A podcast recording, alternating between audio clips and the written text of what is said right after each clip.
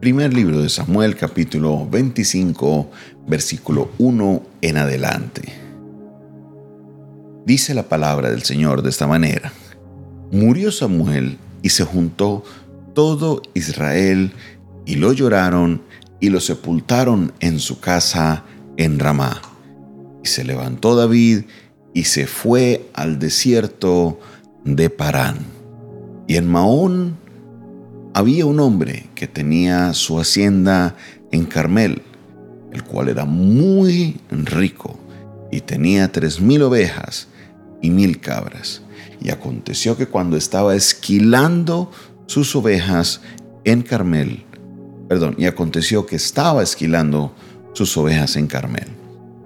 Y aquel varón se llamaba Nabal, y su mujer Abigail, y era aquella mujer de buen entendimiento y de hermosa apariencia, pero el hombre era duro y de malas obras, y era del linaje de Caleb. Y oyó David en el desierto que Nabal esquilaba sus ovejas.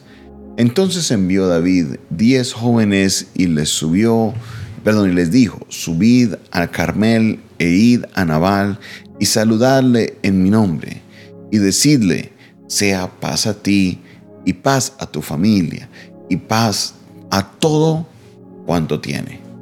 He sabido que tienes esquiladores, ahora tus pastores han estado con nosotros. No les tratamos mal ni les faltó nada en todo el tiempo que han estado en Carmel. Pregunta a tus criados y ellos te lo dirán. Hallen por tanto estos jóvenes gracia en tus ojos, porque hemos venido en buen día. Te ruego que des lo que vieres a mano de tus hijos y a tu hijo David. Cuando llegaron los jóvenes enviados por David, dijeron a Nabal todas estas palabras en nombre de David y callaron. Y Nabal respondió a los jóvenes enviados por David. Dijeron a Nabal, perdón, y dijo, ¿quién es David y quién es el hijo de Isaí? Muchos siervos hay hoy que huyen de sus señores. ¿He de tomar yo ahora mi pan, mi agua y la carne eh, que he preparado para mis esquiladores y darla a donde no son? Y los jóvenes que habían enviado eh, que había enviado David se volvieron por su camino y dijeron a David todas estas palabras. Entonces David dijo a sus hombres, Cíñase cada uno su espada, y se ciñó cada uno su espada, y también David se ciñó su espada. Y subieron tras David como cuatrocientos hombres, y dejaron doscientos con el bagaje. Pero, cada, pero uno de los criados dio aviso a Abigail, mujer de Nabal, diciendo, He aquí David envió mensajeros del desierto que saludasen a nuestro amo, y él los ha saherido. Y aquellos hombres han sido muy buenos con nosotros y nunca nos trataron mal ni nos faltó nada en todo el tiempo que anduvimos con ellos cuando estábamos en el campo. Muró fueron, perdón, muro fueron para nosotros en día y de noche todos los días que hemos estado con ellos apacentando ovejas. Ahora pues, reflexiona y ve lo que has de hacer, porque el mal está resuelto contra nuestro amo y contra toda su casa, pues él es un hombre tan perverso que no hay quien pueda hablarle. Entonces Abigail tomó doscientos panes, dos cueros de vino, cinco ovejas guisadas, cinco medidas de grano tostado, cien racimos de uvas pasas y doscientos panes de higos secos, y cargó todo en asnos, y dijo a sus criados, Id delante de mí, y yo os seguiré luego, y nada declaró a su marido Nabal y montando en un asno ascendió por una parte secreta del monte, y aquí que David y sus hombres venían frente a ella, y ella les salió al encuentro. Y David había dicho, ciertamente en vano he guardado todo lo que éste tiene en el desierto, sin que nada le haya faltado, de todo cuanto es suyo, y él me ha vuelto mal por bien. Así haga Dios a los enemigos de David, y aún les añada que de aquí a mañana todo lo que fuere suyo no ha de dejar con vida ni un varón. Y cuando Abigail vio a David, se bajó prontamente del asno y postrándose sobre su rostro delante de David, se inclinó a tierra. y se echó a sus pies y dijo, Señor mío, sea sobre mí el pecado, mas te ruego que permitas que tu sierva le hable a tus oídos y escucha las palabras de tu sierva. No haga caso ahora, mi señor, de ese hombre perverso de Nabal, porque conforme a su nombre así es, él se llamaba Nabal y la insensatez está con él, mas yo, tu sierva, no vi a los jóvenes que tú enviaste.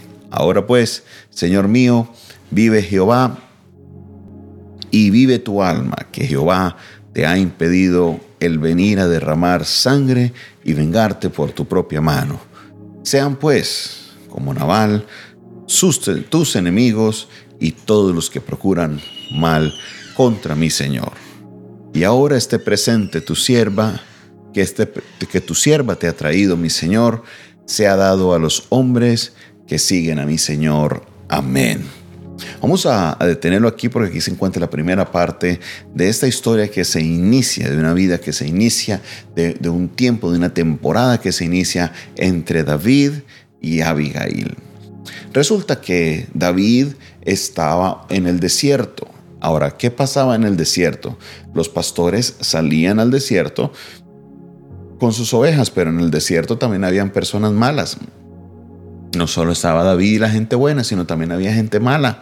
Entonces lo que acostumbraban era que muchachos, hombres de guerra como David, les ofrecían la protección a las personas que tenían grandes cantidades de ovejas y a cambio les iban a dar alimento, les iban a dar, bueno, era, una relación que iba a ser de mucha, mucha bendición, algo muy simbiótico. Pero eh, David entonces empezó y ofreció y la idea era que cuando esquilaran las ovejas, en otras palabras, cuando les quitaran la lana, ese era un tiempo de prosperidad porque su amo vendería esa lana, su amo haría unos recursos y la idea es que le dieran parte de esos recursos a aquellos que les ayudaron a cuidar. Llegó el momento del esquilar, llegó esa fiesta especial del esquilar. Ese día se hacían fiestas, se sacaba vino, se servía comida, se hacía de todo. Entonces llega David y manda a su siervo y dice, bueno, llegó el tiempo de esquilar, llegó el tiempo de cobrar, vaya por favor y mande. Y los jóvenes le hablan a Naval, eh, Naval, mucho gusto, venimos de parte de David, él es hijo de Isaí, resulta que él cuidó de sus ovejas. Mire, pregúntele a los muchachos si era que nada les hizo falta. Averigüe. Y este Naval dice, ¿qué cuento ni qué cuento? Aquí nadie me ha ayudado. Aquí nadie, ustedes lo que están es huyendo del, de su amo tanta gente que viene aquí a pedir plata, piérdanse. Ah, entonces los muchachos muy tranquilos, muy respetuosamente, se retiraron y se fueron donde David y le empezaron, le contaron absolutamente todo lo que pasó. ¿Qué sucedió? Le contaron, mire que él nos dijo esto y David dijo, ah, bueno, que pase lo que pase, pero este naval no las va a pagar. ¿Por qué? Porque el acuerdo era que ellos ayudaran. Según Naval, los jóvenes no les habían dicho nada, los pastores que estaban en el desierto no habían dicho nada de lo que David había hecho por ellos, pero eso es una mentira porque ahora después vemos de que estos mismos pastores que cuidaron de, que recibieron la protección de David, se van corriendo donde la esposa. Dicen, venga Abigail, por favor, por favor, venga, intervenga, haga algo porque esto se va a poner difícil. ¿Qué pasó? Pregunta Abigail. Pues, ¿cómo le parece que David vino y nos ofreció protección, hizo todo esto? Y ahora este sinvergüenza de Naval dice que no quiere reconocerles nada. Ay, entonces eh, Abigail conocía a su esposo, dijo, bueno, aquí hay que hacer algo, cogió una cantidad de regalos, de provisiones, de comida, dijo, bueno, vamos a llevárselas a David, vamos a salir al encuentro, pero por un camino secreto y que Naval no sepa nada, para que entonces se pueda resolver esta situación. De aquí es donde viene la primera parte de esta pieza clave de la historia del día de hoy. porque es importante esta pieza clave? Porque eh, vemos de que hay misericordia de parte de David y es lo que empieza a desarrollarse en el texto a raíz de la sabiduría de Abigail.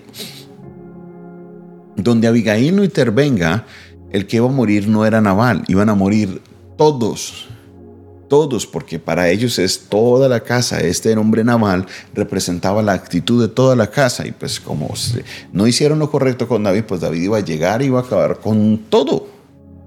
Por eso los pastores estaban afanados. Venga señora, muévase porque donde ustedes no se muevan, aquí se viene de todo, aquí va a pasar es de todo.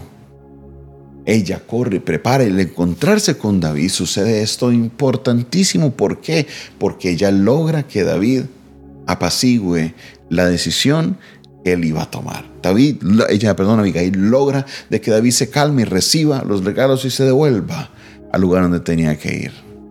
Aquí cambia la situación. ¿Todo por qué? Por la sabiduría de una mujer, por la sabiduría de Abigail porque ella actuó con prudencia, ella dijo, bueno, ¿qué hay que hacer? Y la clave no es darnos golpes de pecho a ver quién hizo esto, no, sino que en secreto se maneje la situación porque no podemos causar este mal, no pueden morir tantas personas solo porque Naval era un terco, un necio, no puede, no se justifica.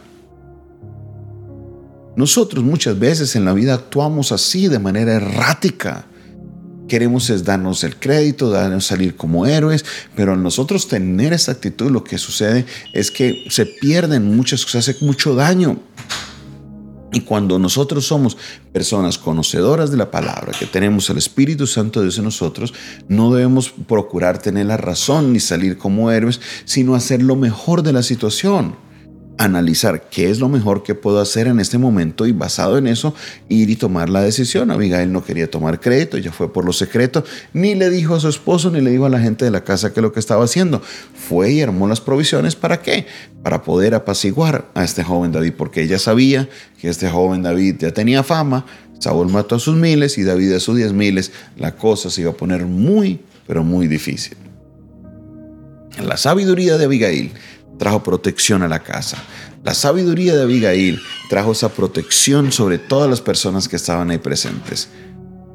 Hombre, mujer que me estés escuchando, procura el bien de los demás, procura el bien común. No trates solamente de hacer las cosas para que te digan, ay, mire, qué bueno, qué buena es. No, si vamos a hacer algo, vamos a hacerlo porque es lo correcto para hacer. Así no nos den el crédito, así no salgamos nosotros a relucir. Simplemente por lo secreto, vayan y hagan lo que hay que hacer porque definitivamente debemos preocuparnos no tanto por nuestra vida sino por la de los demás. Y eso fue lo que hizo Abigail poniendo en su riesgo su propia vida. ¿Por qué? Porque si Naval se daba cuenta, esto se podía poner muy difícil. Así que, mis hermanos, aprendamos de la vida de David, en este caso de lo que sucedió con Abigail, y mañana continuaremos la segunda parte de esta enseñanza. Padre Celestial, gracias Señor por tu palabra, porque colocas ejemplos como los de Abigail y su astucia, su sabiduría para proteger a los miembros de su casa. Te pido, Señor, de que obres con nosotros en esa palabra y nos des sabiduría, Señor. Te pido sabiduría porque tu palabra dice que si somos faltos de ella, la pidamos y tú nos las darás sin, sin, con una medida, Señor, sin límites. Dios, te pedimos que obres, obres en nuestra vida, que me des más y más sabiduría para que cada día yo pueda tomar las mejores decisiones pensando, Señor, en todos. Padre Celestial, recibe la gloria, la honra y la exaltación por siempre y para siempre en el nombre de Jesús. Amén y amén. Esta fue una producción del Departamento de Comunicaciones del Centro de Fe y Esperanza, la Iglesia de los Altares, un consejo oportuno en un momento de crisis. Se despide de ustedes su pastor amigo, Jonathan Castañeda. Dios te bendiga, Dios te guarde.